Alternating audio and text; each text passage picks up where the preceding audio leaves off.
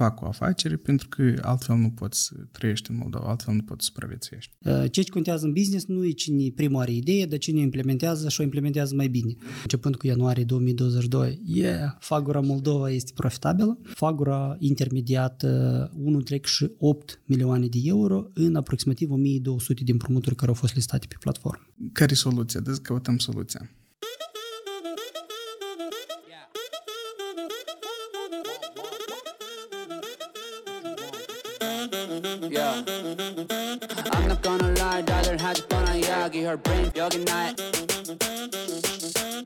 Noi având inițial câte 5.000 de acțiuni, noi facem cumva, noi ne împărțim cu acțiunile noastre, cu cota noastră.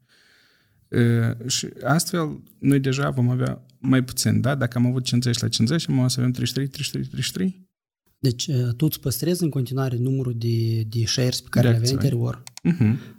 Doar că dacă aduni total uh, shares în companie și vrei să calculezi o cotă procentuală, atunci, da, procentual tu ai scăzut, dar nemijlocit uh-huh. în shares tu nu ai scăzut. Da. Și, de fapt, până la acea emisie de, de shares, tu, fiecare avea 5.000 de euro, în total 10.000 de euro valoarea companiei, dar în momentul în care a venit o, o investiție de un milion de euro și tu în cont ai încă un milion, deci putem prezuma că, de fapt, compania are valoare post-money de un milion 5.000 de euro. Da? Uh-huh, uh-huh. Deci cam asta ar fi calcul, așa, matematică foarte simplă. Uh-huh. Dar asta e benefic pentru companie. Dar foarte uh, des poate nu fie benefic pentru uh, pentru fondatorul companiei. De exemplu, fondatorul des cumva asociază compania cu dânsul și el parcă n-ar vrea să mai împartă cu cineva.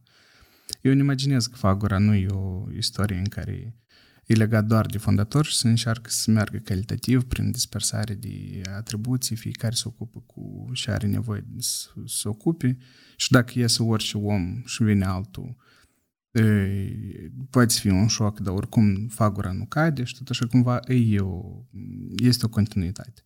Dar bă, la noi cumva lumea parcă e un pic e mai dificil să treacă peste momentul ăsta când știu, dacă vrei să, dacă vrei să faci un business, nu știu, o mărgică ca un măr, tu poți să ții business-ul ăsta doar pentru tine și ești asociat unic și tu decizi și tu ești și director și contabil și măturător și faci absolut tot în companie, it's ok. Uh-huh. Și faci o companie de, de, de o anumită mărime, de o anumită proporție.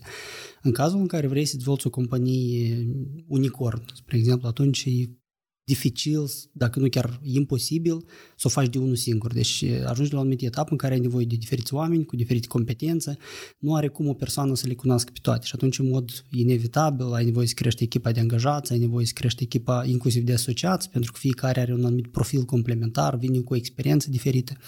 În cazul nostru la Fagura, în prima zi de apariția ideii proiectului eram unul singur, dar foarte, foarte rapid am atras alături de mine mai mulți prieteni care m-au ajutat foarte mult chiar la etapa în care gândeam denumirea, valorile, misiunea, viziunea proiectului. Deci nu doar la momentul de apariție ideii, dar chiar și până la, până la mm, lansarea propriu zis, a durat aproximativ un an jumătate. Mai mulți colegi au contribuit cu timpul lor, au contribuit chiar și financiar și atunci, practic, acele shares pe care le avem în cadrul companiei, ele au fost divizate în funcție de timpul uh, și contribuția financiară a fiecăruia. Deci uh-huh. n-a fost o situație când am pornit uh, afacerea că suntem patru sau cinci 5 și împărțim la fiecare în mod egal, ca un socialism. Deci noi nu facem chestii de genul. Uh, fiecare trebuie să primească într-o companie atât cât merită, pentru că aici, de fapt, e de multe ori eroarea la businessurile moldovenești, pornesc doi să facă un business, împart 50 la 50 și ajung într-un moment în care nu mai pot să ia decizii pentru că s-au certat de la, nu știu, de la un fleac oarecare. Unul se implică mai activ, altul se implică mai puțin, i-a dispărut un pic entuziasmul și atunci afacerea moare. Ca să nu se întâmple așa ceva, în mod uh, firesc, uh, mai ales la etapa inițială, în primii câțiva ani de dezvoltare a unui startup, părerea mea este că ar trebui să fie aceste cote cumva dinamice și ele să reflecte contribuția fiecărui asociat în parte. Uh, sunt și cărți scrise la capitolul ăsta, spre exemplu, uh, uh, Slicing Pie, cine, cine vrea să, să, să se documenteze mai mult pot să caute această carte online sau îmi scrie în privat și arunc eu exemplarul să-l poată documenta, putem să facem share și cu experiența noastră de la Fagura. Uh-huh. Uh, în esență, dacă mergi pe astfel de modalitate, fiecare persoană implicată la etapa inițială de dezvoltare înțelege că el trebuie să contribuie mai mult pentru că în felul ăsta își crește cota în proiect. Dacă deci... se implică mai puțin, el își scade uh, partea pe care o are în proiect. Și atunci e o formă dinamică în care poți motiva echipa să poată contribui mai mult, cu timpul, cu banii lor. Uh-huh. În final are de câștigat proiectul și fiecare asociat în parte. Ce părere ai dacă se facem un ghid, cu, sau nu un ghid, dar cumva un mini manual, cum Fagura a împărțit uh, uh, eu cred că alții au făcut-o mai bine. Noi, noi, noi bicicleta n-am inventat. Da, noi dar Moldova nu mai este da, asta. Noi cumva este Fundația Startup Moldova și cred că uh-huh. fi cel mai benefic să existe acolo diferite resurse faine și dacă noi putem contribui cu diferite, nu știu, Excel-uri, uh, alte documentații, spre exemplu un draft de acord de shares agreement sau altceva care poate fi util pentru startup care vor să înceapă să utilizeze și experiența pe care o avem noi, într-un mod gratuit, putem pune la dispoziția lor, dar cred că trebuie să meargă prin cineva care face asta de zi cu zi și o face bine, cred că gen fundația asta Startup Moldova ar fi cea mai indicată. Mm, știi cumva... Sau uh... dacă voi aveți anumite startup, startup-uri pe care le consultați, nicio problemă, le putem oferi lor ca să fie valoare adăugată prin, prin intermediul vostru. Mm, cumva parcă uh, uh, oamenii de afaceri, mai pe scurt, eu am identificat în Moldova sunt două tipuri de oameni de afaceri. Sunt oameni de afaceri care au decis să facă business pentru că nu le ajungea să facă salarii și la dânsi, să fac, să trăiască din salarii. Și la dânsi cumva gândirea era, eu am să fac o afacere pentru că altfel nu poți să trăiești în Moldova, altfel nu poți să supraviețuiești. Și alții care s-au gândit să facă asta din pasiune sau din inerție, cumva au mers.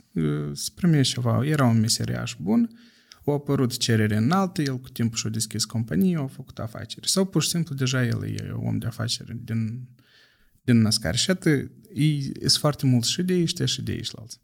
Acum, oamenii de afaceri care mm, de obicei au deschis business-uri pentru că nu reușeau să trăiască din salarii, ei nu au drive-ul ăla să facă afaceri, nu au gândirea cumva să dă mai mult și mai mult. Hai, este o problemă, care e soluția? Deci căutăm soluția. Mm. Și cumva Mm, din punctul meu de vedere, la, lor le lipsește partea asta de motivație și gândire să ajungă la rezultat. Scopul lor e, ei trebuie să ajungă la rezultat și deja dacă ei nu ajung, vin diferite motive, deși nu am ajuns, nu ni s-au primit, nu m-au ajutat, n-am avut Excel-ul și tot așa. Și atât noi încercăm să cultivăm partea asta cu gândirea antreprenorială, dacă da. înțeleg ce vrei să zici. Da, gândirea mm-hmm. antreprenorială. Și atât la tine este partea asta cu voi, tu ai identificat o, un punct care noi putem și atât voi sunteți pionieri în chestia asta, nimeni nu s-a mai gândit în Moldova să o facă concret. Poate el s-a gândit că da, e ok și eu, pe urmă... Eu nu cred în, în, în așa abordarea asta că practic tu ai o idee și ai cea mai bună idee și ceilalți cumva au fost în urmă. Eu cred că ceea ce facem noi această uh-huh. idee cred că au avut-o cel puțin 10, poate sute de oameni. Uh-huh. Ceea ce contează în business nu e cine primul are idee, dar cine o implementează și o implementează mai bine. Uh-huh. Uh, și aici contează, de fapt, nu doar să fie o idee faină, dar practic să găsești în primul rând o problemă, o problemă reală pe care o au uh, mii, zeci de mii, milioane de oameni și dacă tu o rezolvi, atunci poți să faci un business. Cu cât e mai mare problema, cu atât mai mare afacerea uh, o să fie, o să fie mai bună pentru că tu, tu, tu rezolvi, ai o soluție inovatoare pentru această, această problemă. Ce ce spuneai tu de mindset-ul de antreprenor sau de angajat, oamenii care vor să facă un business ca să-și crească salariul, deci asta e mentalitate de angajat, nu este uh-huh. o mhm. mentalitate de antreprenor. Uh, și aici, apropo, o istorioară așa mai funny la capitolul ăsta, Uh, eram în căutare, și acum suntem în căutare în principiu să ne creștem echipa, dar discutam cu un programator uh, care zicea, ok, sunt gata să vin la Fagura cu două condiții.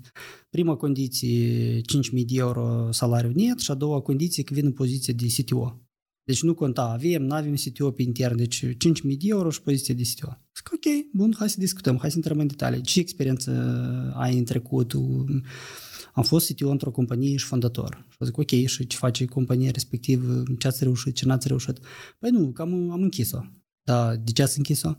Păi am închis-o că am primit un migrant la un, o competiție de startup-uri, deci aveam acolo câteva zeci de mii de euro, ne-am plătit salariile pe câteva luni fondatorilor proiectului, s-au terminat banii, nu mai aveam de plătit salariile și am închis compania. Opa! Mm-hmm. Deci, practic, atunci când faci o companie, antreprenorul aduce bani din, din buzunar, mai ales în prima perioadă când tu pui afacerea pe roate, până când ea devine profitabilă. Dar dacă gândești o companie ca o sursă de venit din prima zi în care ai fondat-o, bine, e, orice companie, orice business trebuie să genereze cash, trebuie să genereze venituri, deci uh-huh. pentru asta și o faci până la urmă. Dar dacă pornești o companie fără ca tu să investești absolut nimic, compania încă nu-ți produce cash și tu practic aștepți doar cineva să vină să-ți dea salariu, atunci nu are cum compania să, să se dezvolte. Deci am avut așa o istorioară, am înțeles că cel puțin în acel moment nu era persoana potrivită pentru noi, pentru că aici foarte mult contează atitudinea pe care o are persoana față de business. Am avut situații în care aveam în echipă angajați foarte, foarte buni, foarte profesioniști în ce făceau, dar dacă nu are o atitudine potrivită, lucrurile nu funcționează pe termen mediu și lung. Așa că mai degrabă preferăm să luăm de start pe cineva care are o atitudine sănătoasă și chiar dacă încă nu este super expert în domeniul său, dacă are potențialul ăsta bun și o atitudine corectă, pas cu pas poate deveni un angajat super, super bun. Uh-huh. Ok. Referitor la Fagura. Fagura este un proiect sau este o, o afacere care se cumva se impune ca un intermediar, da? Sunt oameni care doresc să investească și să înmulțească capitalul pe care îl are și sunt oameni care doresc să împrumute cu scopul de a rambursa împrumutul dat. Și iată, Fagura încearcă să la intersecția, intersecția acestor două cereri și ofertă apare fagura. Mm. Și eu presupun că e dificil abordarea din punct de vedere a business-ului, că să atrageți și dintr-o parte și din partea cealaltă, pentru că sunt două abordări total diferite și două, cumva, marketing-uri diferite și tot așa mai departe. Povestește-ne un pic despre asta. Cu, ce abordare aveți pentru creditare și pentru găsirea noilor investori. Cum voi faceți asta? În mare e sesizat și a descris corect ceea ce facem noi, deci avem pe de o parte investitori, pe de altă parte împrumutații și Fagura e platforma, e locul în care se întâlnesc investitorii cu împrumutații. Iar zice că noi suntem o comunitate, în esență, ceea ce, ceea ce dezvoltă Fagura și nu aș privi din punctul de vedere că avem pe de o parte investitori și asta e o categorie aparte și împrumutații care e tot o altă categorie. Noi sigur că facem achiziții de investitori și achiziții de, de împrumutați persoane fizice și în curând și companiile. Vom deschide creditarea și pentru companii, uh, însă dincolo de asta trebuie să înțelegem că uneori împrumutații după o anumită perioadă încep să aibă mai multe lichidități și se pot transforma în investitori și invers, investitorii care au investiții pe platformă, investiții active, la o anumită etapă poate să aibă nevoie rapid de un împrumut să rezolve o problemă, după care el continuă activitatea de investitor. De aia și zic noi, ne place să zicem că suntem o comunitate în primul rând, pentru că fiecare dintre noi are diferite necesități. Uneori are necesitatea de a accesa rapid o sursă de finanțare că vrei să rezolvi o problemă, sau alte ori ai un surplus financiar și vrei să multiplici banii și atunci tu devii investitor. Uh, alte ori ai necesitatea de a transfera banii pe, pe un cont, să faci o plată și atunci în viitor Fagro va, dă, va adăuga și componenta de payments. Deci noi trebuie să fim, o, trebuie să fim soluția uh, prin care oamenii își pot gestiona într-un mod foarte simplu, ușor banii fie că e vorba de investiții, împrumuturi sau transfer de la persoană la persoană. Uh-huh. Respectiv, abordarea noastră și elementul de diferențiere, dacă să vorbim pe fiecare categorie de, de clienți, pentru împrumutați, Fagro are un user experience mai bun decât uh, banca și dobânzi mult, mult mai mici decât microfinanțările. Iar pe partea investitorilor, suntem o uh, soluție mult mai profitabilă decât depozitele bancare și mult, mult mai sigur față de zona cripto. Yeah. Și abordarea voastră e de, de, simplu e-commerce, anume prin ad online sau aveți alte... Cum, cum atrageți voi investitorii și cum atrageți deci, uite, dacă, dacă ne întoarcem în momentul în care noi de-abia lansasem proiectul, primii clienți au fost cei care mă cunoșteau. Fie că e vorba de împrumutați sau de investitori, deci oamenii care mă cunoșteau veneau și puteau să investească sau să împrumute. Deci ați fost prima, prima etapă. Și, hai să spunem, primii, prima 100 de, de clienți a fost foarte, foarte complicat să, să o aduce și probabil fiecare startup, până când adun în portofoliu prima 100 sau 200 de clienți, așa e perioadă mai, mai dificilă. Da, și atunci discuți cu fiecare client în parte, îi explici ori întregi, de câteva ori după aia poți să revii la fel să, să oferi mai multe explicații cum funcționează. După care uh, începe să fie o altă etapă în care primii clienți încep să, adu- să aducă uh, pe platformă și alți prieteni, cunoștințe de ai lor și atunci duce cumva în, în cascadă prin anumite recomandări de la persoană la persoană. Felul ăsta, uh, noi am avut situații în care a venit o profesoară și a luat un împrumut și după care uh, alte câteva profesoare au venit din aceeași localitate. Uh, și profesorii, apropo, sunt o categorie super, super responsabile de, de, de împrumutați clienți pe care îi avem noi.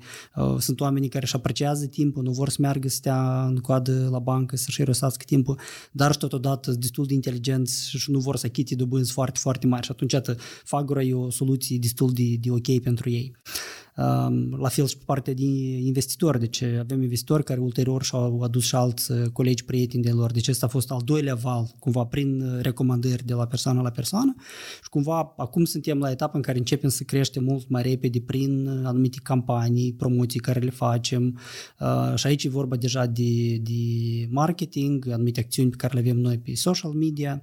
Și mai nou echipa de marketing a insistat foarte mult ca să nu promovăm doar marketing direct, gen vin și iau împrumut sau vină și fă o investiție, multiplică capitalul, dar să încercăm să povestim mai mult despre ideea, conceptul proiectului. În felul ăsta, um, posibil mulți dintre cei care ne urmăresc acum au auzit în mașină la un anumit post de radio despre Fagura sau au văzut în anumite interviuri sau în anumite materiale în care noi povestim, explicăm conceptul proiectului. Pentru că aici, de fapt, am observat că avem un, un gap, deci oamenii încă nu înțeleg suficient de bine ce cu Fagura. Au auzit o dată, de două ori, dar încă un pic n-au intrat în detalii și atunci, ca să poată înțelege cum funcționează proiectul și să, formez, să formăm o relație de încredere. Deci noi încercăm să explicăm în primul rând cum asta funcționează și să vină lumea să ne testeze. Deci nu neapărat să ne creadă pe cuvânt. Ceea ce spunem noi că pot să aibă profitabilitate între 10 și 17% anual, nu neapărat să ne credeți pe cuvânt. Astea sunt datele istorice, deci ce, ce au obținut deja investitorii noștri, dar cel mai bine să vină oamenii să ne testeze. Puteți veni să investiți de la 25 de euro, 25, 50, 100 de euro. Dacă vă place cum funcționează, perfect, puteți vă continuați investițiile. Nu vă place, retrageți bănuții din, din cont. Aici s-a oprit cumva istoria de colaborare.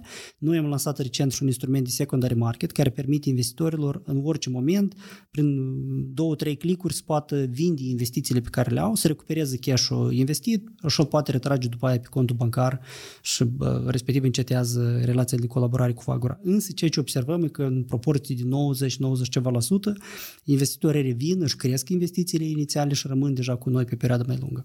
Uh-huh. Ok, asta e pe partea de investori. E, e, mai pe scurt, e cumva o metodă clasice, da, de abordare sau de... Noi, noi nu inventăm bicicleta, deci noi suntem, hai să spunem, uh, suntem un Uber pentru zona asta financiară în care aducem mai multă democrație în uh, zona financiară, pentru că și de la bănci oamenii pot să facă investiții și pot să acceseze împrumuturi. Când fac investiții, îți duc și duc uh, banii ca depozit bancar și au 0,5% de profitabilitate anuală sau și mai puțin, iar la împrumuturi achit uh, respectiv o dobândă între 10-20% sau uneori 30 ceva dacă e vorba de carduri de credit. În cazul Fagura, deci banii când se achită de către împrumutați, principal plus dobândă, toată suma pleacă la investitori. Deci valoarea adăugată pleacă la investitori, noi ne reținem un mic comision de intermediari.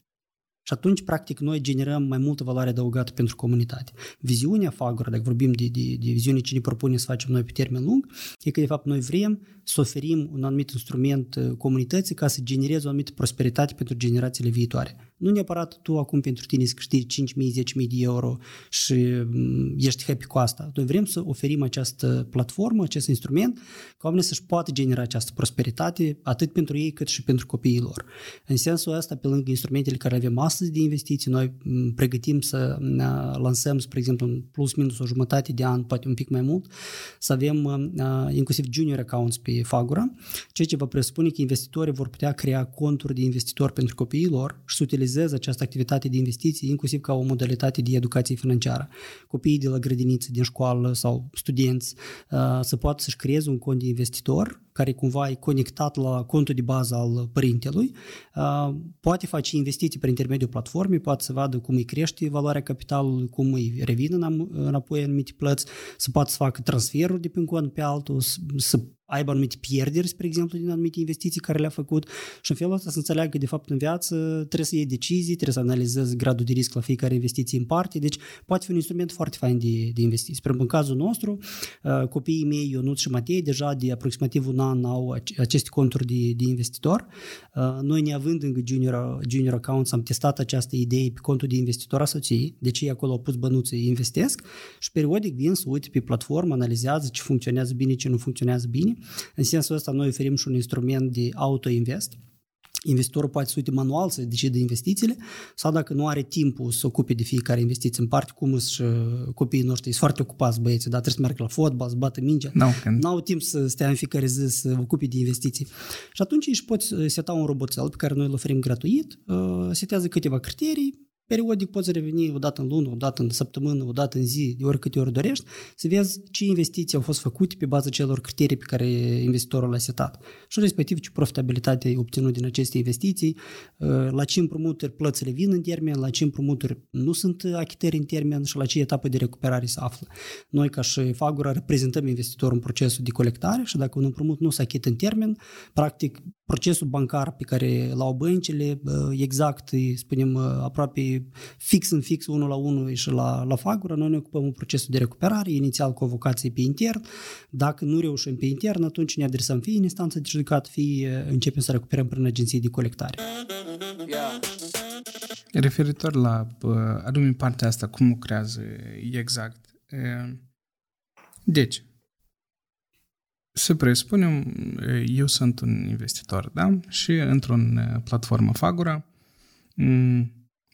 într-un fel transfer banii de pe cardul meu pe un oarecare wallet, da, care e în Fagura și de acolo eu cu banii pot să redirecționez cum eu consider mai bine. Sau sunt roboței care pot să mă ajute. Și acum de exemplu, eu am transferat, spre, spunem, 100 de euro și atât 100 de euro sunt disponibili pentru a fi uh, pentru a fi multiplicați. Ok, și am posibilități. Ce posibilități eu am? Ce, ce văd eu? Eu văd o listă cu împrumuturi care așteaptă a fi uh, acordate Exact. Deci noi avem uh, două piețe. Avem piața primară și piața secundară. Deci pe piața primară înseamnă de fapt acele cereri din împrumut care acum sunt în proces de finanțare. Uh, fiecare cerere din împrumut care ajunge la Fagura, uh, ea nu este aprobată uh, instant. Deci, indiferent cine vine, noi pe toți îi aprobăm. Deci, astăzi la Fagura noi aprobăm doar aproximativ 10% din total cereri depuse. Fiecare cerere este verificată să înțelegem dacă persoana are venituri oficiale, ce fel de venituri, ce istorie creditară are, cum a achitat aceste plăți la împrumuturi în trecut. Respectiv, scoring-ul face această analiză într-un aproximativ o secundă, extrage informațiile de la fisc, birouri de credit, le procesează și atribuie un grad de risc și o dobândă la fiecare cerere din împrumut în parte, plus decizia dacă au aprobă sau nu. Deci 10% din aceste cereri sunt aprobate. Ok, dacă a trecut de scoring, aceste cereri se duc în finanțare și investitorii deja de partea cealaltă investesc fie manual, analizând fiecare cerere din împrumut în parte sau automatizat prin acel modul de auto-invest. În momentul în care cererea din împrumut este finanțată integral, se duce la semnare, are loc semnarea contractului, transferăm banii către împrumutați. Deci asta se întâmplă pe piața primară, piața de bază. Piața secundară sau secondary market, cum o numim noi, investitorul dacă are anumite investiții și apare o urgență, o necesitate, nu știu, vrea să plece în vacanță, are nevoie, o nevoie medicală sau altceva, deci vrea să retragă o parte din capital sau poate integral, se duce în portofoliu de, de investiții, selectează cele împrumuturi pe care vrea să le vândă, pasă un buton de vânzare pe secondary market, ele se listează pe secondary market, iar ceilalți investitori le pot cumpăra. Deci, ceea ce am observat până acum e că toate împrumuturile care se achită în termen, practic în aceeași zi sunt cumpărate de alți investitori. Uh-huh. Astăzi mai degrabă că avem situația în care investitorii vor să investească mai mult și așteaptă cu nerăbdare să apară noi oportunități de investiții pe platformă, respectiv când apare o oportunitate pe secondary market, în mare parte vândut simultan. Avem situația în care unii dintre investitorii noștri azi, dacă intră pe platformă, pot să vadă pe secondary market unele investiții care nu se achită în termen și ele sunt acolo. Deci noi pregătim a doua etapă de secondary market care va permite investitorilor să-și vândă anumite investiții cu un anumit discount. Uh, ce avem în vedere la capitolul ăsta? Dacă un împrumut nu se achită în termen, deci uh, cumva scad șansele să poți recupera investiția în totalitate, fie că tu rămas parțial sau integral investiția. Ai investit, spre exemplu, 25 de euro într-un împrumut, au fost rambursate 10, dar încă 15 euro încă n-au revenit înapoi în cont plus dobânda. Și tu ai nevoie de bani, vrei să, să o vinzi. Deci dacă o vinzi 15 euro care au rămas preplată la valoare de 15 euro, probabil ceilalți investitori nu o să vrea să o cumperi pentru că se află într-o etapă de recuperare. Însă tu poți mergi să o vinzi cu un anumit discount, cu 10% reducere, 5% reducere, 15% reducere, decide persoana care vinde și atunci șansele că tu o să-ți vinzi această investiție crește. Repede, investitorul care intră în posesia acestei investiții așteaptă o anumită perioadă de, de recuperare până când banii sunt recuperați. Pe de altă parte, noi încercăm să, pe lângă iată, piața primară, piața secundară, care le oferă acces la, la lichidități, pregătim în lunile următoare să lansăm un fond de rezervă care va presupune că pentru acele împrumuturi care nu se achită în termen, noi vom acoperi parțial aceste pierderi ale investitorilor. Și când spun vom acoperi parțial, deci nu avem în vedere că noi ca și Șfagura, din uh, fondurile Fagura o să, o să acoperim aceste pierderi, deci va fi un mecanism prin care investitorii vor contribui la formarea acestui fond de investiții, acestui fond de rezervă, sorry, și în momentul în care un împrumut nu se achită în termen, se activează clauza de fond de rezervă și prin mecanismul, formula care avem în spate, hai să zicem aproximativ jumătate din, din valoarea împrumutului, din valoarea principalului investit va fi acoperit din fondul de rezervă. Deci calculele preliminare ne arată cam încolo, în jur de jumătate. Și atunci, dacă ne uităm în cifre mai exacte, valoarea medie a dobânzii pe fagură e în jur de 20%, poate fi un pic mai puțin, sau în jur de 20, din care scădem 2% taxe de deservire fagură și mai scădem un 2-3% de împrumuturi care vor fi compromise, care nu, nu vor fi achitate în termen și vor fi închise prin această clauză pe fond de rezervă. Și atunci, ceea ce zicem noi între 10 17% profitabilitate anuală e validat atât de cifre istorice cât și de, iată, făcând matematică foarte simplă, cam cum ar funcționa platforma. Și într-un fel, eu ca donator, când intru, pot să aleg acord, nu acord, împrumutul anumit. Ca investitor. Da, ca investitor.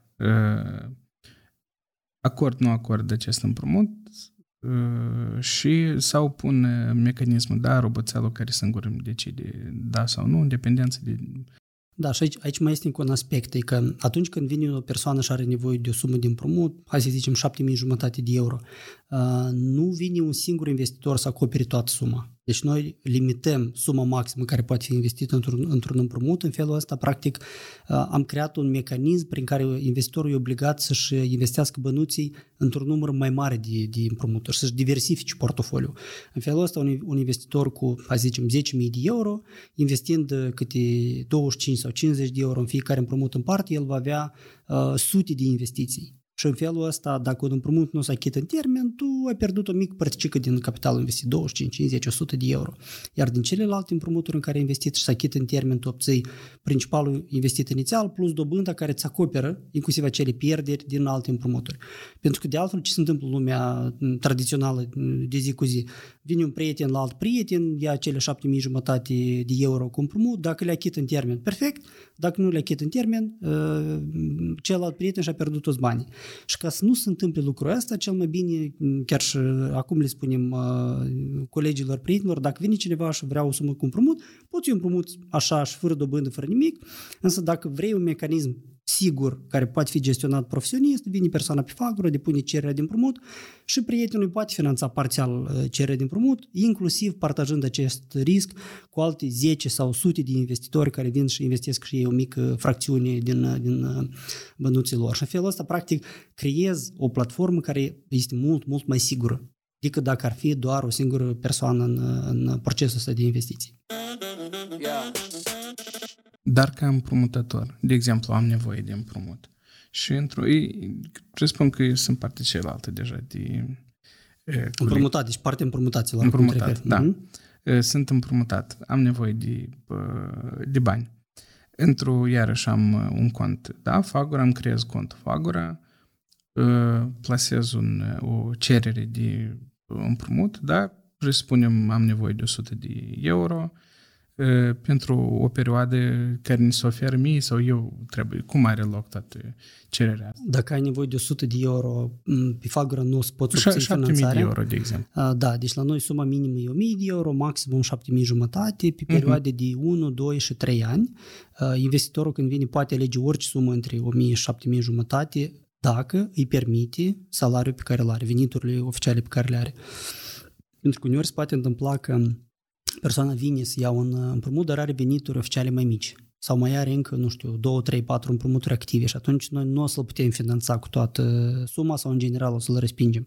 Pentru că de fiecare dată noi facem aceste calcule în background și vedem care de fapt e suma pe care persoana uh, o poate real împrumuta ca să nu supraîndatorăm. Deci acum ceea ce se promovează mai recent cu creditare responsabilă, um, în jurul acestei legi a fost o mulțime de, de gălăgii, deci noi ne-am asumat aceste principii a creditării responsabile din prima zi când FAGRO a fost lansat.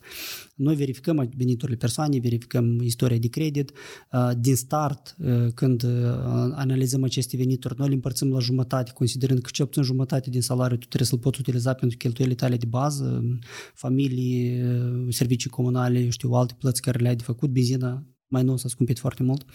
Și atunci maximum jumătate din uh, venitul tău uh, net îl poți utiliza pentru plăți la diferite credite. Și dacă persoana mai are încă 1, 2, 3 împrumuturi, uh, calculăm care este plata lunară la aceste împrumuturi și vedem ce diferență o putem noi finanța ca să ne ducem până la maxim 50% debt to income. Deci maxim 50% din venitul lunar să constitui plățile la diferite împrumuturi. Că dacă te duci mai mult decât atât, persoana cumva devine supra împovărată cu diferite datorii și tu nu ajuți, mai degrabă cu încurci. Și aici, de fapt, de multe ori dilema când vorbim de creditare, o bună parte din populație are o părere foarte negativă despre credite, dar negativă în ce sens? Că văd creditarea și aud de tot felul de istorie când s-a dus și a luat un credit și practic după aia nu a putut să-l întoarcă și a distrus viața, familia și așa mai departe. Dacă persoana deja este supraîndatorată și mai ia încă un credit și încă un credit și încă un credit, sigur că nu are cum să o sfârșească ok și atunci creditul devine foarte nociv, foarte foarte negativ. Însă în cazul în care tu ai o afacere sau vrei să dezvolți ceva și tu ai nevoie de o sumă de bani, nu știu, ai nevoie de 10.000 de euro, care în timp de jumătate de an sau un an te ajută să multiplici valoarea acestor bani, să câștigi 15.000 de euro sau 20.000 de euro, atunci creditul ăsta este foarte, foarte util și ok. Inclusiv eu, când am pornit uh, Fagura, pe lângă bănuții pe care am investit eu personal, am accesat încă două împrumuturi ca să-mi pot uh, finanța proiectul, înțelegând că, de fapt, eu voi putea să întorc înapoi principal plus dobândă și, uh, totodată, voi genera o valoare mult mai mare a afacerii. Deci, în cazul meu, dezvoltând un business, creditul a fost o soluție super, super faină. Și atunci, în funcție de destinația acestui credit, creditul poate fi util sau nu. Deci, în esență, atunci când tu iei un credit, tu te împrumuți de la tine din din viitorul tău. Deci, practic, când uh, iai o sumă de bani de la bancă sau de la Fagura sau de, de oriunde în altă parte, tu trebuie să înțelegi că va trebui să întorci acești bani înapoi uh, în plăți lunare timp de 1, 2, 3, 4, 5 ani înainte. Și atunci, uh, făcându-ți calcule, tu indirect îți iei bani din viitorul tău, pentru că tu de atunci să trebuiască să, să scazi anumite sume din venitul pe care o să-l ai. Și dacă înțelegi că luând bani din, din viitorul ăsta tău, dezvoltând o valoare adăugată. Și această valoare adăugată te va ajuta mult mai mult, merită să iai, să iai creditul. De altfel, dacă te supra-împovărezi, practic, tu din viitor va trebui să întorci aceste plăți și s-ar putea să o sfârșești nasol. De asta e bine fiecare dintre noi să ne facem calcule și creditul poate fi și bun și rău ca orice alt lucru din, din viața de zi cu zi. Prea multă apă strict s-ar putea să te neci, da? Pe de altă parte, fără apă nu putem trăi. Deci putem să continuăm astfel de exemple la nesfârșit. Creditul poate fi și foarte util și foarte nociv în funcție de modul în care îl gestionăm. Ehm, și, de exemplu, atunci când plasează o cerere pentru finanțare, pentru a obține un împrumut, el poate fi aprobat, spre spunem că eu întrunesc toate criteriile necesare, de exemplu, solicit 1000 de euro pentru un termen de 24 de luni. Ehm, și în cazul dat, trec prin scoring, dacă timp de câteva secunde se aprobă da sau nu și mi se comunică, sau, sau cum are loc mai departe, experiența mea ca deci, uh, timp de 10-15 minute îți creezi un cont de împrumutat sau de investitor pe platformă, treci un proces de QIC, de verificare a identității persoanei, deci trebuie să ne asigurăm că într-adevăr persoana care pretinde este cu adevărat, deci facem verificarea identității, după care uh, inițiezi uh, o cerere de împrumut. Deci spui suma de care ai nevoie, perioada, scopul, apeși un buton și în momentul în care ai apăsat butonul până când ți, ți este încărcat pagina următoare, deci timp de o secundă, noi în timpul ăsta în background verificăm istoria de credit, veniturile, facem scoring, o trebuie gradul de risc și aprobăm să respingem cererea. Persoana mai, îi mai arătăm încă, încă o dată condițiile acestui împrumut. Deci nu-l aprobăm instant, îi mai arătăm încă o dată. Deci uite, tu vrei să împrumut suma X Uh, care este dobânda, care este dobânda anuală efectivă, care este plata lunară, cât totalul se întorce, că el să înțeleagă cât, cât îl costă acest credit. Totodată, analizând uh, veniturile din spate, analizând istoria de credit, noi putem vedea că această persoană uh, eventual ar putea să primească o formulă de creditare mai bună. Spre exemplu, el a luat acest împrumut pe, pe un an. Dar noi îi arătăm cât ar plăti el plată lunară dacă i-am împrumut pe 2 ani sau i-am împrumut pe 3 ani. Și în cazul în care el înțelege că poate să primească, să achite o plată lunară mai mică, luând împrumută sau pe perioadă mai lungă, el poate selecta una dintre versiunile alternative pe care le vede mai jos. La click pe versiunea alternativă, imediat acele condiții ale împrumutului se schimbă și el vede mai sus care ar fi toate iarăși condițiile de creditare dobândă, dobândă anuală efectivă, plată lunară, costul creditului, toate celelalte. Aprobând uh, final uh, condițiile de finanțare, cererea se duce automatizat în uh, finanțare către investitori. Investitorii finanțează fie manual, fie automatizat. Dacă e o sumă până la 2000, 2000 jumătate de euro, de obicei se finanțează în timp de 1-2 secunde, pentru că are loc finanțare automatizată. Dacă e o sumă mai mare de 7000, 7000 jumătate de euro, ar putea să aștepte 1, 2, 3 zile în funcție de viteza cu care investitorii finanțează acest cerere din împrumut. După finanțare, el semnează contractul, primește banii în contul bancar. Cam asta e experiența uh-huh. de utilizator. Uh, deci, uh, hai zicem, dacă tu vii și ai un împrumut de circa 2000 de euro, uh, acum depui cererea 10-15 minute, ulterior, imediat semnezi contractul de împrumut și în aceeași zi ai bani în contul tău bancar. Uh-huh. Și, de exemplu, dacă am nevoie de 7000 de euro, ce și o sumă mai mare și cumva nu e în, nu e setat în, robo, în mecanism special, da? Roboțel, îmi place cuvântul ăsta. Nu e setat în roboțelul care alege automat. Poți să aștept un pic mai mult, da? Două, trei zile. Dar, între timp, investitorii aplică, da? De exemplu, cineva dorește 1000, altcineva 2000 să-mi acopere și tot așa mai departe, până nu se acopere tot, eu nu cunosc care ce urmează, tu, da? Tu vezi în timp real cât s-a finanțat din cererea ta din promut. Și eu pot, de exemplu, spun, ladna, hai, aici ne oprim. Da, da avem, și, avem și posibilitatea de, de finanțare parțială. Uh-huh. Deci persoana dacă vine cu cerere din promut de 7.000 jumătate și timp de o zi s-a finanțat, cum spuneai tu, 5.000 sau 5.000 jumate de euro, el poate să mai aștepte o zi să primească toată suma sau el poate zic, da, dar mi trebuie urgent astăzi, eu sunt ok cu 5.000 jumate. Atunci apasă butonul de finanțare parțială și el semnează contractul din promut pe 5.000 jumătate, graficul de plăți se modifică, se ajustează la suma de 5.000 jumătate și el primește un împrumut de 5.000 jumătate. Uh-huh. Adică cumva uh, uh, noi, noi oferim acest uh, mecanism, acest tool și decizia este pe partea clientului. Deci clientul decide, vrea mai mult, vrea mai puțin, vrea manual, vrea automatizat să investească, vrea să întoarcă anticipat sau vrea să întoarcă, întoarcă timp de toată perioada împrumutului. Inclusiv, apropo, aici e un detaliu, la toate instituțiile financiare când persoanele vor să achite anticipat un credit, este un comision de achitare anticipat. El variază între 2 și 3%. În cazul Fagor, acest comision de închidere anticipată este zero. Uh-huh. Deci, cumva, noi am dezvoltat platforma cu gândul la client. Deci, de fiecare dată când luăm decizii la Fagura, ne gândim cu pe lângă asociatul 1, asociatul 2, alături de noi este și împrumutatul investitorul și el trebuie să participe la luarea deciziilor. E în interesul lui să aibă comisiuni de închidere anticipată, nu este interesul lui. Respectiv, am eliminat acest comision. Încercăm să oferim o transparență maximă la nivel de comisioane. Noi luăm un singur comision pentru împrumutație, comisionul de acordare. În rest, nu avem niciun alt comision. Pot fi doar anumite penalități dacă el nu întoarce în termen. Dar și pe ale de cel mai multe ori noi le anulăm integral sau parțial în procesul de recuperare. Deci dacă întoarce persoana înapoi împrumutul, putem să-i anulăm. Uh, deci nu am avut niciodată situația în care un împrumutat să vrea să întoarcă înapoi un împrumut fiind în perioada de recuperare, să ne solicite să-i anulăm toate penalitățile și noi să spunem nu. Deci dacă persoana vrea să închidă un împrumut, noi suntem gata 100% din penalități să le închidem. Uh-huh, uh-huh, deci cumva. încercăm să fim cât se poate de, de deschiși și apropiați față de necesitățile lor. Am avut și situații în care am ajuns la etapa de instanță de judecat cu unii împrumutați am discutat cu ei, deci uh, unii dintre ei au plecat peste hotare sau alții au fost în spital sau alte situații, deci pot să apară diferite, diferite cazuri. Până la urmă, când găsești persoana discuți, anulezi și o parte din penalități, am avut situații în care, fiind la etapa de instanță de judecată, și-a achitat toate datoriile și încă a continuat cu fagura și a achitat tot împrumutul până, până, până la urmă în termen. Deci, dacă e persoana de bună credință, încercăm să fie la maxim deschis și să ajutăm.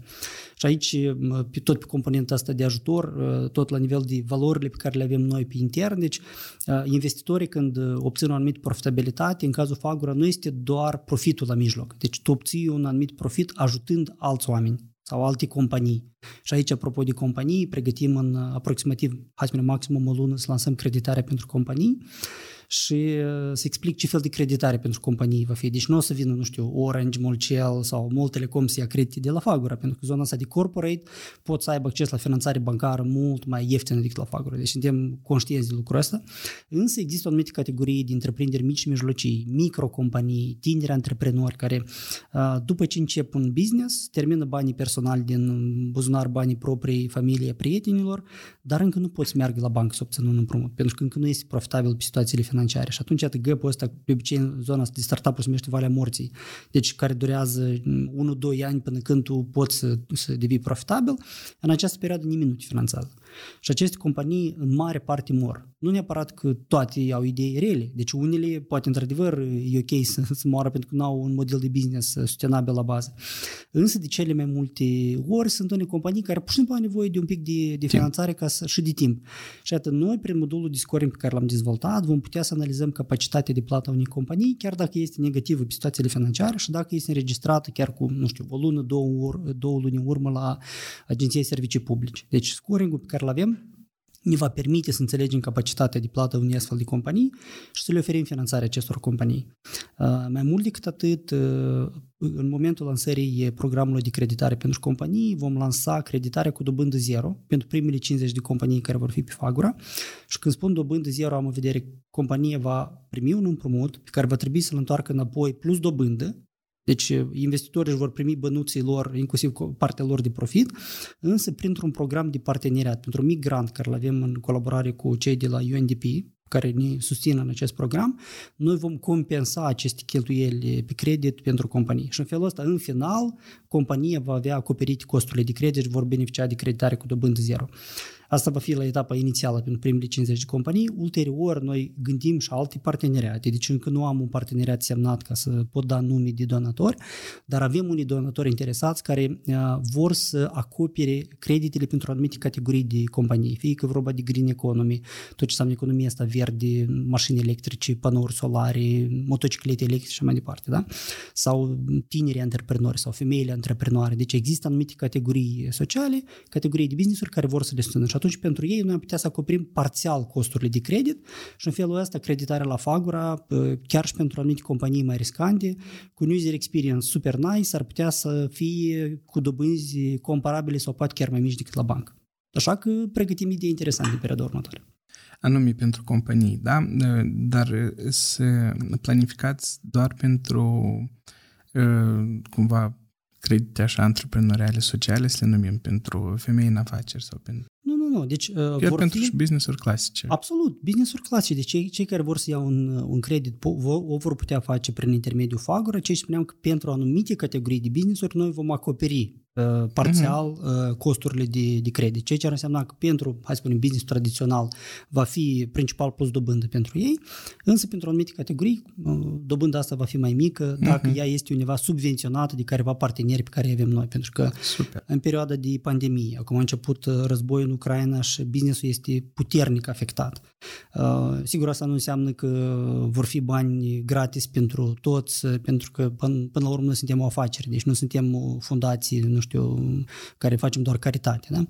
Uh, trebuie să fie componenta asta de, de business la, la mijloc și companiile inclusiv trebuie să aibă capacitatea de a achita o anumită dobândă. Mai mare sau mai mică, deja uh, depinde, dar trebuie să achite o mică dobândă în felul ăsta și poate planifica mai bine cheltuielile, trebuie să înțeleagă că din orice euro împrumutat, el trebuie să genereze o valoare adăugată care să-i permită să achite dobânda plus să rămână și lui ceva.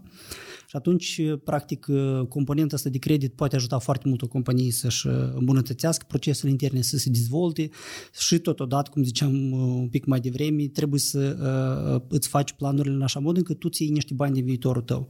Și tu, dacă ți-ai făcut matematica corectă acasă, înțelegi că ulterior acest credit va ajuta să crești cifra de afaceri, să, nu știu, să ai mijloace circulante sau să faci anumite investiții care să genereze valoare adăugată pentru business. Și scoring-ul este pe care îl uh, veți oferi pentru uh, companii care urmează să se împrumute, uh, el e mai, din câte eu îmi imaginează, dacă el e în Valea Morții, anume între când s-a deschis și momentul Cum în care el să ajunge în întoarce banii, da? Presupun că e indirect cumva planificați, verificați. Deci, uite, cum, da. ca să descriem un pic așa, să deschidem cărțile, să spunem din secretele noastre. O companie când este profitabilă și se duce la bancă să ia un credit, banca are o mulțime de instrumente și are expertiză foarte puternică să înțeleagă capacitatea de plată a unei companii și va face o analiză mult mai profesionistă decât o putem face noi la Fagura. Deci suntem cumva rezonabil, înțelegem lucrul ăsta. Însă, în cazul companiilor aceste mici, tineri antreprenori, uh, micro-întreprinderi, companii care încă sunt negative pe bilanțul contabil în primii 2, 3, 4 ani de activitate. Uh, eu personal am dezvoltat uh, mai multe companii în ultimii, hai să spunem, 15 ani, am participat la dezvoltarea cel puțin 5-6 afaceri. Și ceea ce am înțeles în această perioadă este că în primii ani de activitate nu contează dacă ești pozitiv sau negativ pe situațiile financiare, dar ceea ce contează este omul din spatele companiei. Cine este acea persoană care a creat compania?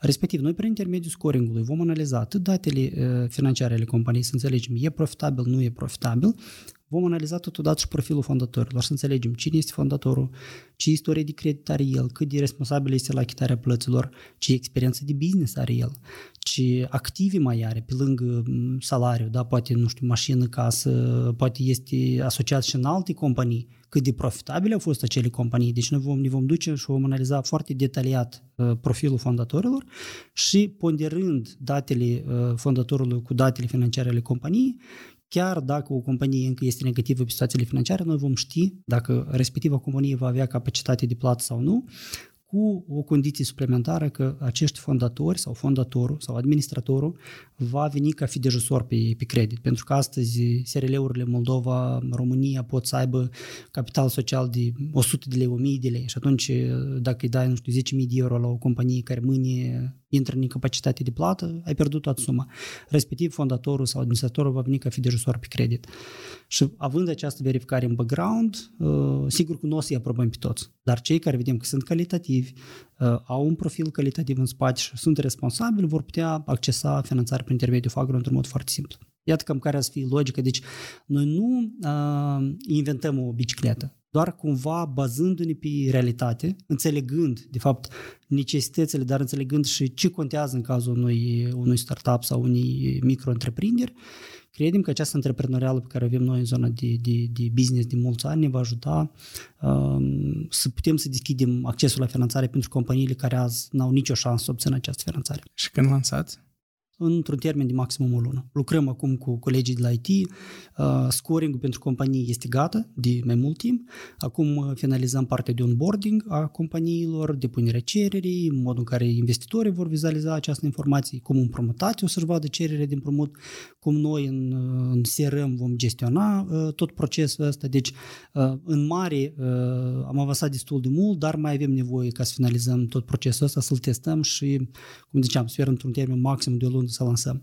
În ultima, ultima perioadă noi am mai avut încă două lansări importante, cel secondary market, de care ziceam, aplicațiile mobile, iOS, Android, pentru investitori și asta un pic ne-a furat din timp, pentru că noi planificam în mai-iunie să lansăm acreditarea, un pic o, o mai amânăm cu aproximativ o lună, dar sperăm să facem un, un instrument care să, să, ajute, să ajute companiile. Noi am lansat un hashtag. El se numește hashtag HRSQ. Ehm, și dacă,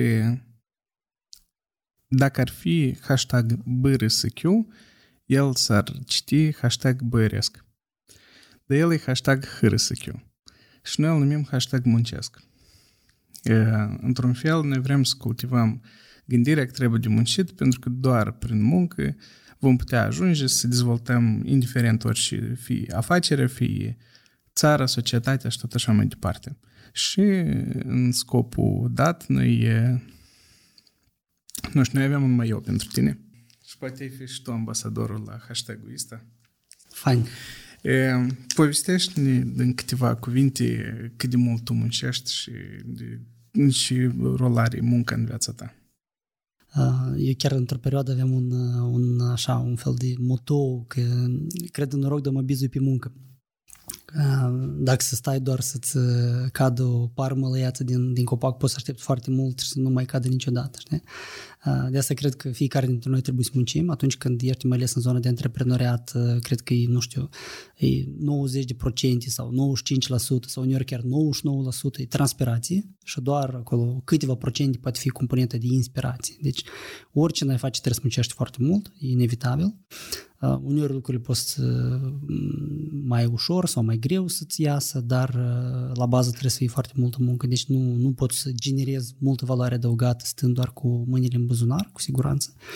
Uh, cât de mult muncesc eu, uh, hai zicem atunci când tu dezvolți propria afacere și dacă tu ești pasionat de ceea ce faci uh, și noaptea uneori visezi soluții la unele probleme pe care le ai. Te trezești dimineața la șapte, repede îți faci programul zilei și indirect tot e o parte din, din job, ai servit cafeaua, mergi la muncă, muncești, vii acasă, după aia discuți cu soția sau cu unii prieteni și indirect tot iarăși legat de, de unele detalii de muncă. De asta nu aș vrea să fac neapărat un clasament că gen muncesc 20 uh, de ore din 24, nu, nu, ar, fi, nu ar fi cazul. Uh, în timpul pe care cumva l-am liber, uh, îl dedic pentru dezvoltarea afacerii și afacerilor pe care le am, dar e important să reușim să ne odihnim. Pentru că dacă doar, doar muncești în continuu, deci ajungi la o etapă în care te arzi, și asta e aplicabil nu doar pentru fondatorii de startup-uri, dar și pentru orice persoană care are un anumit job. Trebuie să reușească să-și încarce bateriile. Și în cazul nostru noi preferăm să nu mergem doar o dată pe an în vacanțe, dar să ne facem și, să așa, mici vacanțe intermediare, în care urcăm o mașină și timp de un weekend plecăm undeva. România e o țară extraordinar de frumoasă, ne place să descoperim locuri noi. Mai, mai nou deja și copiii au crescut, Matei și Ionuț au 10 și respectiv 7 ani, sunt pasionați de fotbal și vor să meargă la anumite meciuri, fie în România, fie peste hotare. Recent am fost la un meci de fotbal de Europa League în Germania. Și atunci până am ajuns în Germania, noi ne-am oprit în mai multe capitale europene, prin Budapesta, Viena, Praga, deci a fost o, așa, o mini-vacanță foarte utilă și pentru noi totodată am petrecut timp frumos uh, împreună cu, cu familia. Deci e important să reușim să încărcăm uh, bateriile și să nu așteptăm chiar, cum ziceam, o dată în an, dar pot să, pot să de mai multe ori pe an, timp de un weekend, e super nice să, să reușim să facem lucrul ăsta. Cunoști istorii de succes în care, succes veritabil mă refer, în care lumea nu a muncit? De, și anume, nu hârâsă chiu pot fi istorii în care, nu știu, cineva a câștigat o sumă de bani la loto, dar uh, dacă tu n-ai depus efort pentru suma aia de bani, de multe ori nu simți uh, valoarea banului și o să-l cheltuie iurea. De asta, când spui succes, fiecare persoană definește succesul în felul lui. Deci, eu aș evita sintagma asta, genul, ești un om de succes, afaceri de succes. E așa, destul de personal ce înseamnă, de fapt, acest succes. Uh-huh. În esență, cum ziceau și alți oameni mai înțelepți decât, decât noi, că, de fapt, succesul înseamnă, spunem, un pas de la un eșec la altul. Adică tu ai zi de zi de rezolvat o mulțime de fuck probleme și tu rezolvând aceste probleme, deci de la un succes la un alt insucces, tu cumva faci un pas înainte, mai urci o mică treaptă sau uneori mai caz și pe jos. Trebuie să reușești să te ridici și să, să mergi mai departe. Deci lucrurile astea sunt uh, parte din, uh, din viața noastră. Mm, o afacere nu înseamnă mm, așa o linie dreaptă. O să ai și urcușuri și coborâșuri.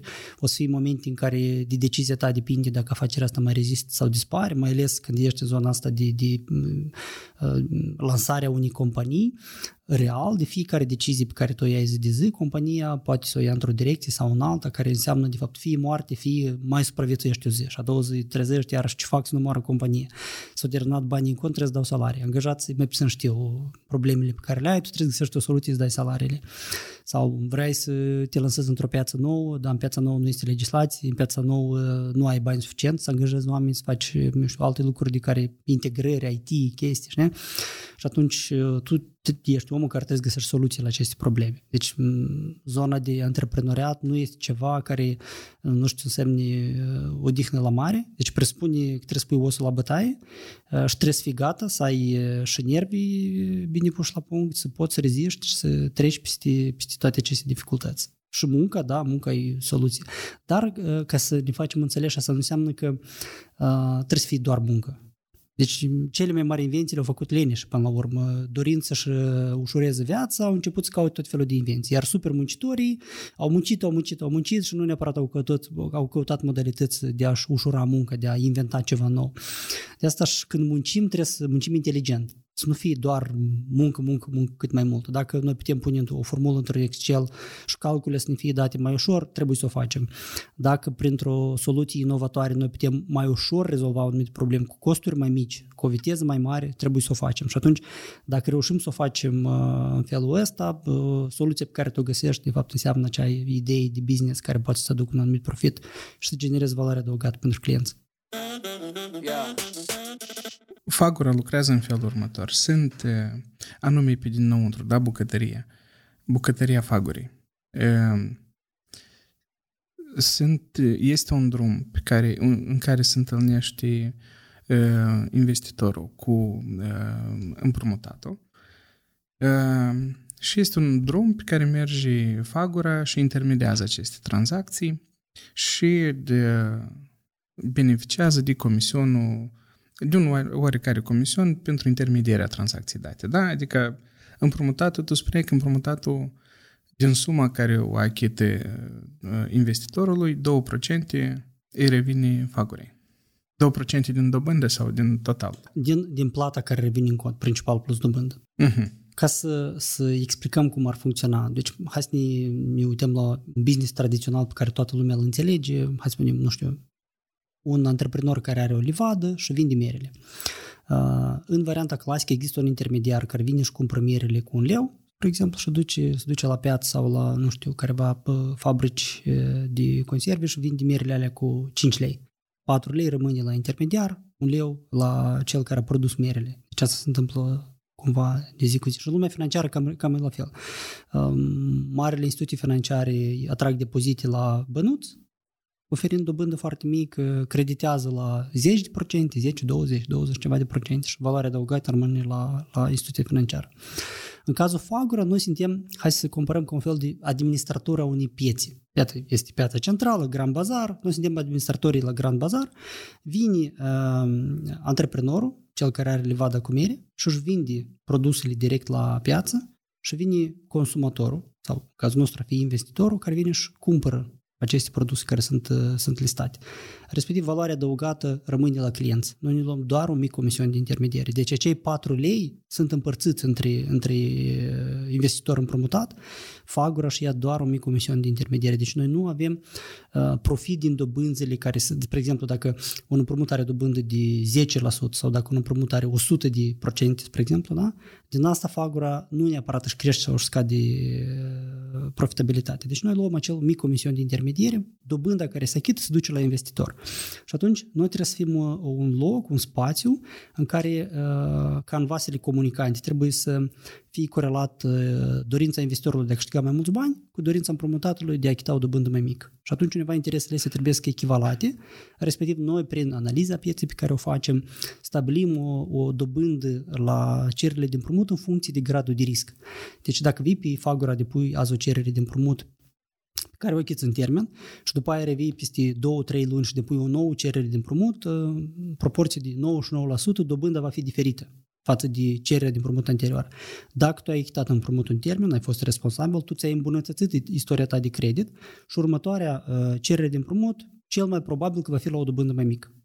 Și invers, dacă tu ai avut un împrumut pe care nu l-ai achitat în termen, sau dacă între timp veniturile tale au scăzut, sau ai mai luat un împrumut din altă parte, atunci capacitatea de plată este afectată și fie vei fi respins a doua oară sau vei fi acceptat la o dobândă mai ridicată. Deci scoringul pe care îl avem, pe lângă decizia de aprobare sau respingere, el atribuie un anumit grad de risc fiecare investiție în parte. Pentru că un împrumut luat azi nu are același grad de risc cu un împrumut luat peste două săptămâni sau o lună. El, el este într-o situație diferită. Și atunci, iată, în funcție de, de context, în funcție de profilul persoanei și a background-ului pe care îl are, această dobândă este mai mare sau mai mică. Și este 2% care se pe care fagura le, le ia ține de sumele achitate sau sumele datorate. Dacă nu achită împrumutatul, nu achită. Înseamnă că fagura nu și-a făcut meseria și nu primi nimic. Aha, okay. Deci noi suntem în aceeași barcă cu, cu, cu clienții noștri. Dacă un investitor a făcut o investiție, împrumutatul nu achită plata în termen, Uh, sau în general nu, nu, nu achită. Deci noi ducem instanța de judecat, încercăm să recuperăm, nu reușim nimic. Înseamnă că până la urmă Fagura nu și-a îndeplinit rolul până la capăt, respectiv noi nu primim nimic din, din valoarea acelei, acelei investiții. În situația în care revin banii înapoi, principal plus dobândă, în acel moment noi reținem comisionul nostru de 2% din plata lunară. Pentru că noi atunci, într-adevăr, ne-am îndeplinit rolul nostru de intermediari și am reprezentat investitorul în procesul de recuperare.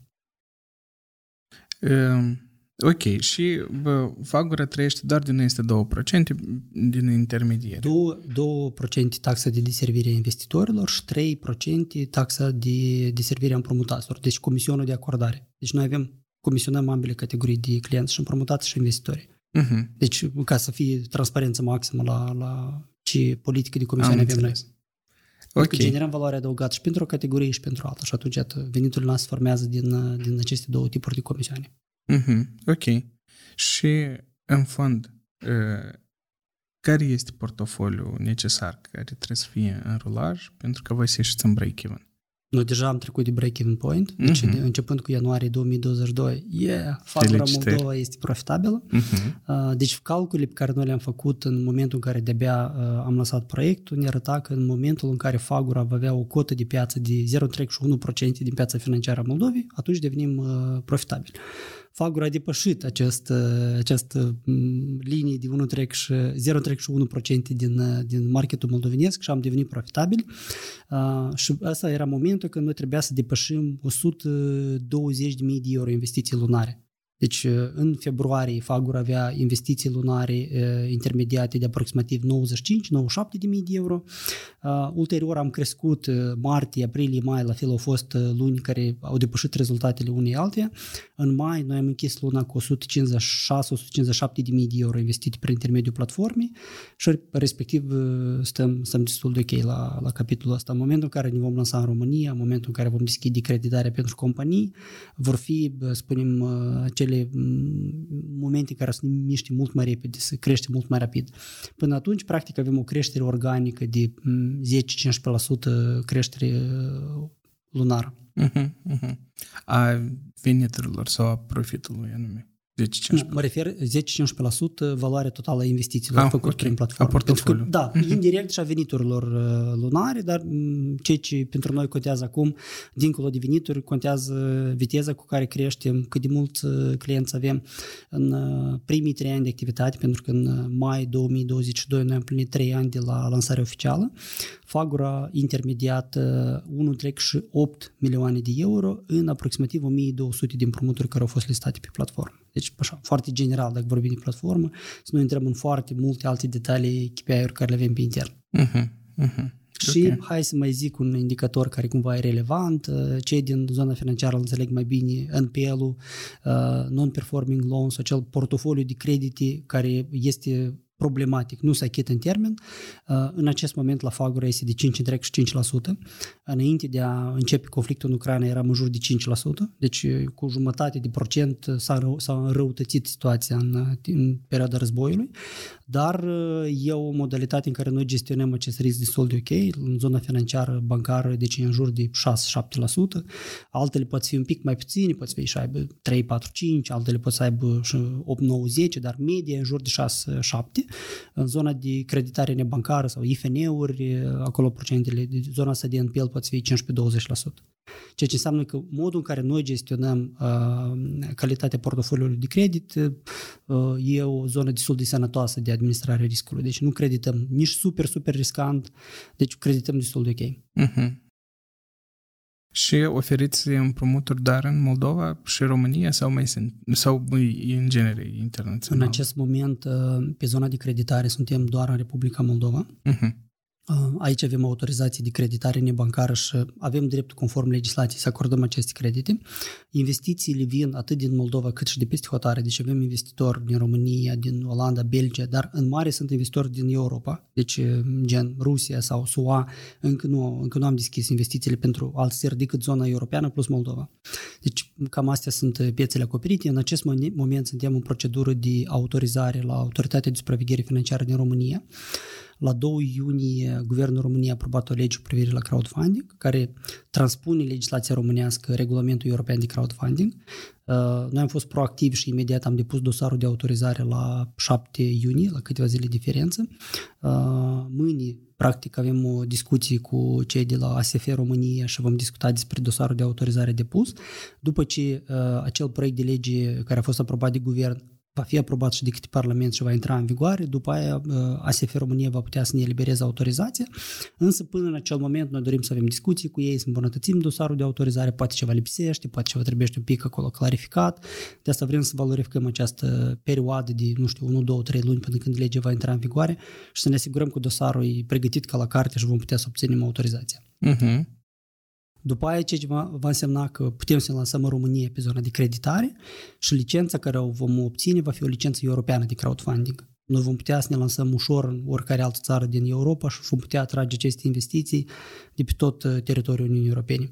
Ceea ce ne va duce un pic mai mult spre acel concept de community digital bank pe care vrem să-l dezvoltăm noi. Deci comunitatea noastră va crește, vom uh, atrage mai mulți bani ieftini din vest, deci unii, inclusiv diaspora noastră este mai numeroasă celor din Moldova, România, ca să atragem aceste resurse mai ieftine de vest pentru a ajuta uh, companiile și persoanele din estul Europei, în special Moldova, România, uh, unde au nevoie de, de acces la finanțare.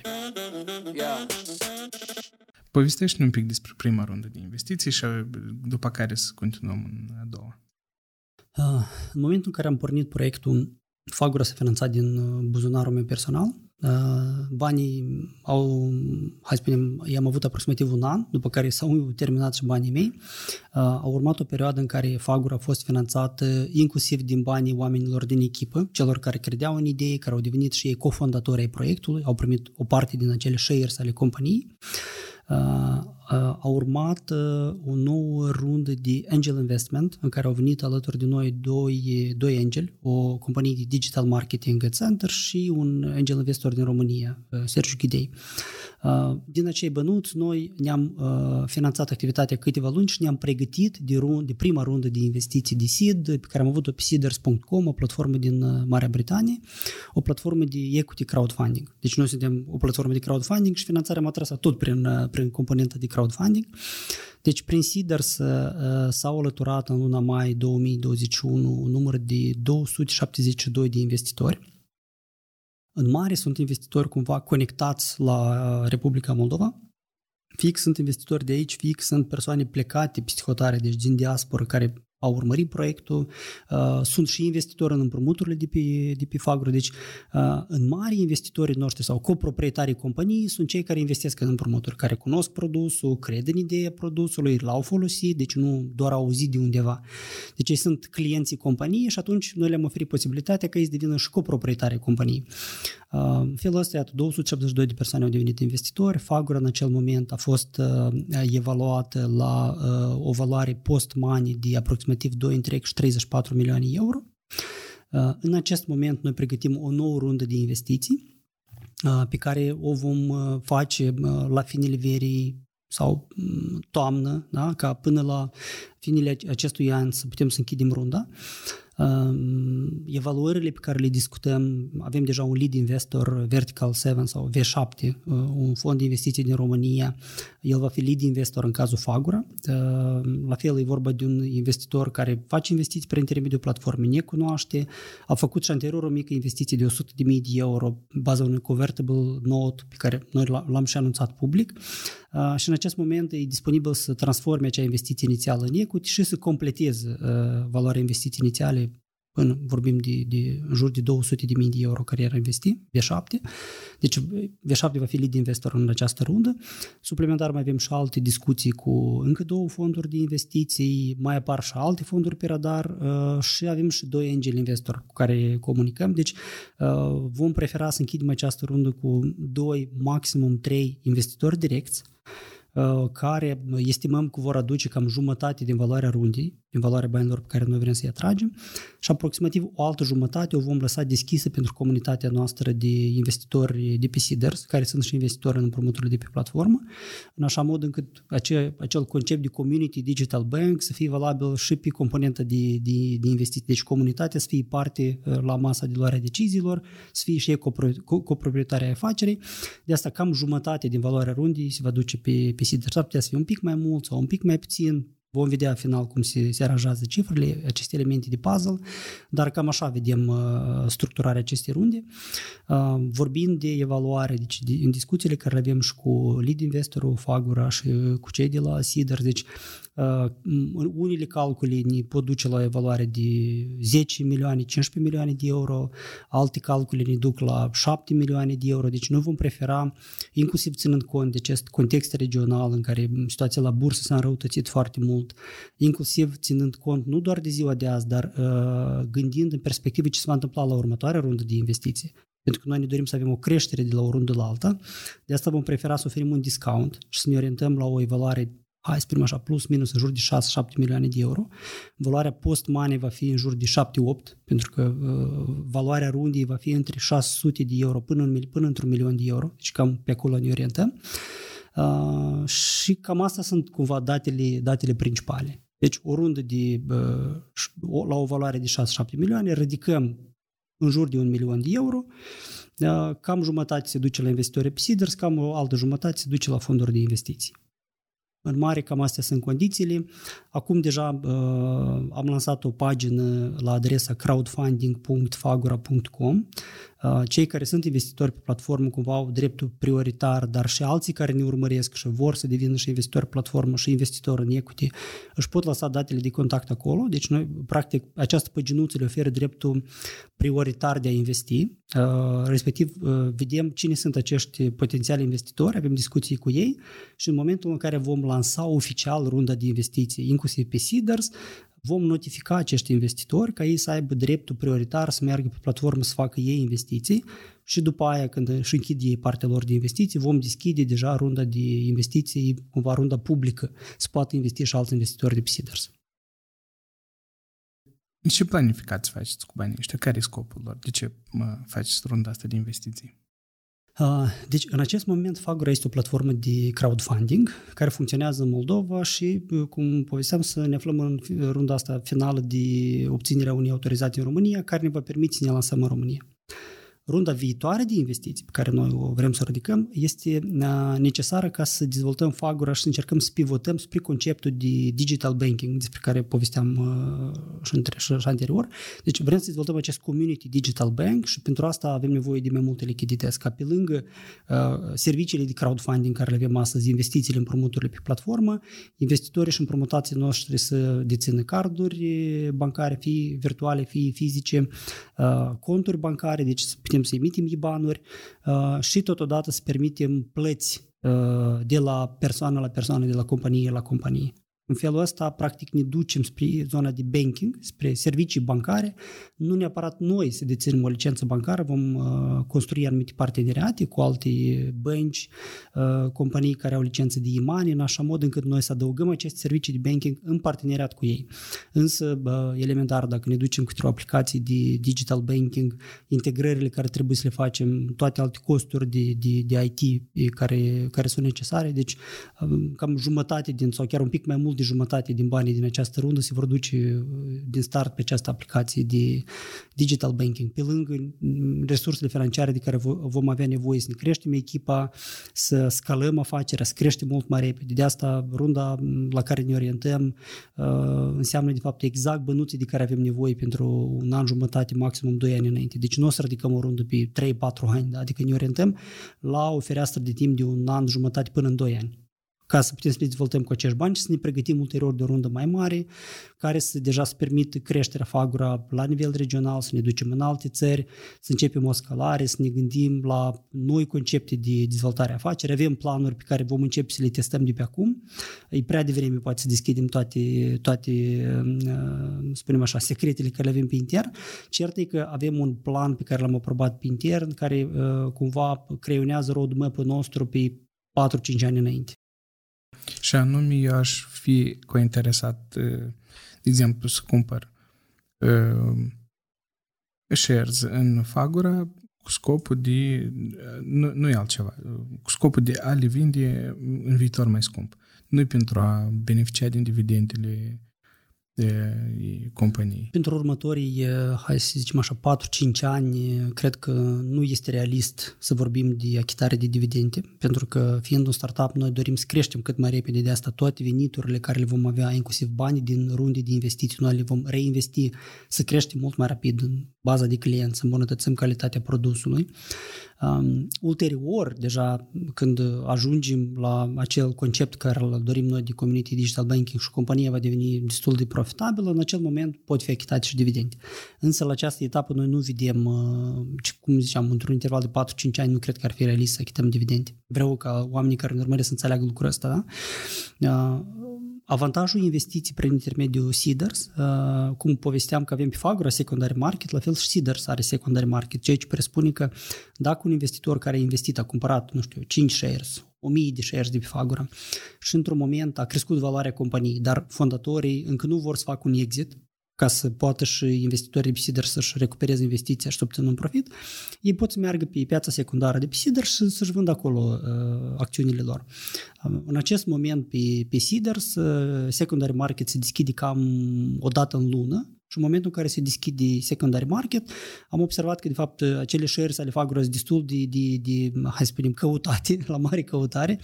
Recent, uh, în momentul în care doar s-a deschis secondary market, timp de parmi primele două zile uh, au fost cumpărate toate shares-urile care au fost listate cu o creștere de capital de până la 70%. Deci cei care au investit în runda trecută și le-au vândut cu profitabilitate de 70%, au fost vândute toate imediat. Uh, alții au solicitat o profitabilitate mai mare, alții când au auzit că noi pregătim un nou rundă și-au retras uh, share din vânzare, că au înțeles că vor câștiga mai mult în viitor. Deci noi ca Șfagura nu suntem interesați în vânzarea acestor shares pe secondary market sau neapărat să le menține. Deci investitorii sunt cei care decid rămân în continuare acționari sau nu. Deci acest secondary market pe Seeders înseamnă ca un, hai să spunem așa, un fel de bursă, uh, bursă de valori în care poți ușor să-ți vinzi acțiunile pe care le ai. Sigur, într-o păstrând proporțiile, da? Vorbim de, de ceva similar cum ar fi la bursă, dar nu este în realitate o, o bursă de valori. E un mecanism prin care poți face un exit mai rapid uh, în uh, respectarea unor condiții. Deci nu oricând îi deschizi secundare market, doar în anumite situații și dacă le listezi, nu-ți garantează nimeni că vor fi vândute exact la acea valoare. Deci un fel de uh, trebuie să întâlnească cererea cu oferta. Trebuie să fie un alt investitor care să vrea să le cumpere. Dar iată, e o modalitate prin care, uh, pentru că, hai să zicem, noi, de, noi cu Fagor am putea ușor să tragem finanțare doar de la fonduri de investiții. Ne-am dus, am discutat cu unul, două fonduri, am ridicat un milion de euro și nu avem bătaie de cap cu sute de investitori după asta care îți scriu mesaj, te întreabă ce mai faci și tot așa mai departe. Uh, și cumva ar părea că ar fi mai simplu să o facem în felul ăsta doar cu unul, două fonduri de investiții. Noi uh, avem la bază acest concept de community digital banking. Noi vrem să creăm această comunitate de oameni și cei care sunt și coproprietari ai afacerii sunt uh, în primul rând ambasadorii proiectului. Sunt cei care ne promovează în cercul lor de cunoștință, de prieteni și credem că generăm mai multă valoare adăugată pentru comunitate, permițând comunității să iei parte din, din acest business. De asta, chiar dacă la prima vedere e un proces un pic mai complicat, pentru că periodic trebuie să le dăm rapoarte, noi odată la trei luni ne ducem Seeders și dăm un mic raport investitorilor în care le spunem ce am făcut, ce am reușit, ce n-am reușit, care sunt planurile de viitor, comunicăm cu ei, le răspundem la întrebări, în felul ăsta încercând să-i, să-i ținem la curent cu tot ce se întâmplă în, în cadrul afacerii. Și uh, sperăm că acest uh, mecanism, această experiență să ajute la uh, creșterea unei comunități de investitori în spațiul ăsta nostru românesc, ca ulterior să apară și alte companii care să atragă finanțare în felul ăsta, să dezvoltăm cultura antreprenorială, să creăm o comunitate de angel investor, pentru că sunt sigur că o parte din acești investitori care sunt acum investitori în Fagura, uh, ulterior vor deveni investitori și în alte companii. Uh, acum vorbim de 272 de investitori care au fost în runda trecută. Probabil în runda asta vor fi un număr similar, poate un pic mai puțin sau poate chiar mai mult. Deci există deja un număr de 272 de oameni care au făcut investiții în equity a unor companii comunitatea asta va crește, apetitul lor de a, de a câștiga investind în, în startup-uri la fel va crește. De asta credem că noi uh, vom aduce valoare adăugată nu doar prin, prin ceea ce facem noi la Fagură, dar sper efectul ăsta de multiplicare să fie mai mare și să ajute și alte companii să obțină finanțare în viitor. Ce înseamnă Seeders sau însăși platforma asta Seeders pentru um, pentru uh, obținerea uh, investițiilor? Oricine poate să aplice la obținerea investițiilor date sau doar startup-uri în fintech sau uh, IT startup-uri? Hai să definim un pic conceptul mai întâi, să fie clar, într-adevăr, ce fel de platformă este asta. Când vorbim de crowdfunding, există patru tipuri de crowdfunding. Există crowdfunding de tip donații, în care donezi pentru anumite cauze medicale, sociale, ajuns pe cineva. Este crowdfunding de tip rewards, în care tu ai făcut uh, o mică donație, dar tu pentru aia primești ceva în schimb. Gen, cineva care face o husă de telefoane super inovatoare sau, nu știu, un rucsac super inovator, tu donezi o anumită sumă de bani, gen 50, 100, 200 de, de euro și când apare acest produs în piață, tu primești unul dintre primii eh, clienți, primește acest rucsac sau husă de telefon. Uh, după care sunt alte două componente care nu, nu au doar cauza socială, deci donații sau rewards, dar mai mult vin pe componenta de profit. Și aici e vorba de crowdfunding de tip lending, cum e Fagura, în care investitorii investesc în anumite împrumuturi a unor persoane sau unor companii și primesc înapoi principal plus dobândă. Și a patra componentă de crowdfunding este investiții în equity la diferite companii. Deci equity crowdfunding, cum e Seeders. Și aici Seeders e pe componenta în care startup-urile pot să atragă finanțare oferind o parte din uh, equity uh, al companiei. Deci cam astea ar fi conceptele generale de, de crowdfunding. Pe Seeders, ca să fie listată în mare, ar trebui să fie o companie europeană. Fagura se listează cu companie estoniană. Uh, trece o procedură de verificare, ei te documentează cine ești, ce experiență ai, cine sunt fondatorii, care este traction pentru companie. Deci nu sunt aprobate toate companiile. Din ceea ce discutam, poate fi aprobate doar câteva procente din total Uh, companii, deci nu știu, 2-3% din, din, din, din total companii care aplică. Fagura a trecut de acest filtru uh, pe care îl are Sider noi am ridicat runda trecută. Ulterior, Sider singur ne-a căutat și ne-a întrebat, dar aveți de gând să ridicați o nouă rundă? Suntem deschiși să vă ajutăm în procesul ăsta.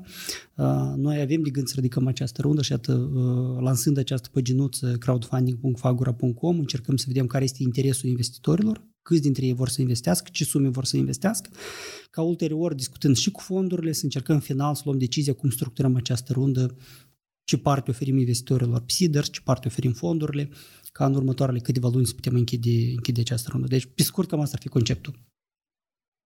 Și teoretic toți putem aplica, numai că deja rămâne în toți putem aplica, Deja nu, nu toți să fie aprobați. Da? Uh-huh. Adică, și a, aici e un, un alt aspect important pentru startup-uri, mai ales în contextul ăsta de război în Ucraina, va fi tot mai dificil să vină fonduri mari de investiții de psihotare și să investească într-o companie care are sediu și compania de bază în Republica Moldova. Trebuie să înțelegem, să fim realiști. De aia cred că startup-urile ar fi benefic, fiind chiar și pe piața moldovenească, să aibă în spate o companie care este registrată undeva în UE. Asta nu înseamnă că noi fugim din Moldova. Pur și simplu trebuie să fim realiști și să înțelegem că aici va fi un pic mai greu să atragem investiția. Având o companie UE care poate fi proprietară a companiei pe care o ai în Republica Moldova, fie că este licențiat sau nu este licențiat, tu ești protejat de legislația europeană. Investitorii vor investi într-o companie europeană sau într-o companie americană. Poți să deschizi companie de bază în Statele Unite și acolo și mai ușor să atragi finanțare. Deci trebuie să ai uh, companie holding într-o jurisdicție internațională, Europa sau SUA mai degrabă, sau UK, uh, și ulterior deja poți să te lansezi pe, pe alte piețe sau să ai Moldova echipa de, de back-office sau echipa de IT pentru a putea optimiza din costuri. Uh, dar cred că compania de bază ar trebui să fie undeva psihotare și atunci șansele de a fi listat nu e neapărat doar Seeders. Este Seedblink, o companie de equity crowdfunding din România, care are o creștere foarte frumoasă, poți merge în România. Sau sunt uh, companii în uh, Statele Unite, uh, Republic, spre exemplu, care la fel intermediază investițiile în equity. Deci sunt mai multe platforme de tipul ăsta. Fiecare companie poate alege platforma mai, mai potrivită pentru ei. Uh-huh. Și după, în urma aplicării date, cât timp urmează pentru, sau în cât timp ați fost?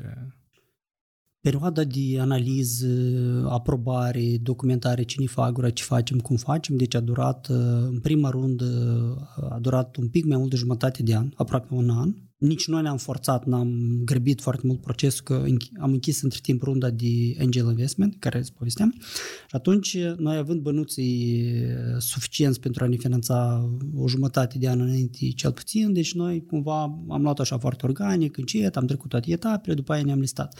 Dar în mod normal, dacă vreau o companie să listeze pe SIDER, s-ar trebui să aibă cel puțin 3-4 luni în față, până când vor putea să lanseze campania de, de finanțare și să mai ia în calcul alt alte 3-4 luni până când închid runda de investiții. Pentru că chiar din momentul în care uh, investitorii au investit bănuții, asta nu înseamnă că din aceeași zi tu ai banii în cont și te poți finanța din ei durează ulterior toate, să fie pregătite toate actele, lucrează echipele de juriști, durează până când se înregistrează modificările la uh, registrul comerțului, deci e un proces în spate. Și de obicei unii sunt uh, uh, doi juriști, sunt trei sau patru păreri și uh, un pic poate, poate dura momentul ăsta. Dar uh, dacă vrei să atragi o rundă de investiții pentru o platformă de equity crowdfunding, startup-ul ar trebui să orienteze la, de la 3-4 luni cel mai devreme până la un an momentul în care vor avea banii în cont.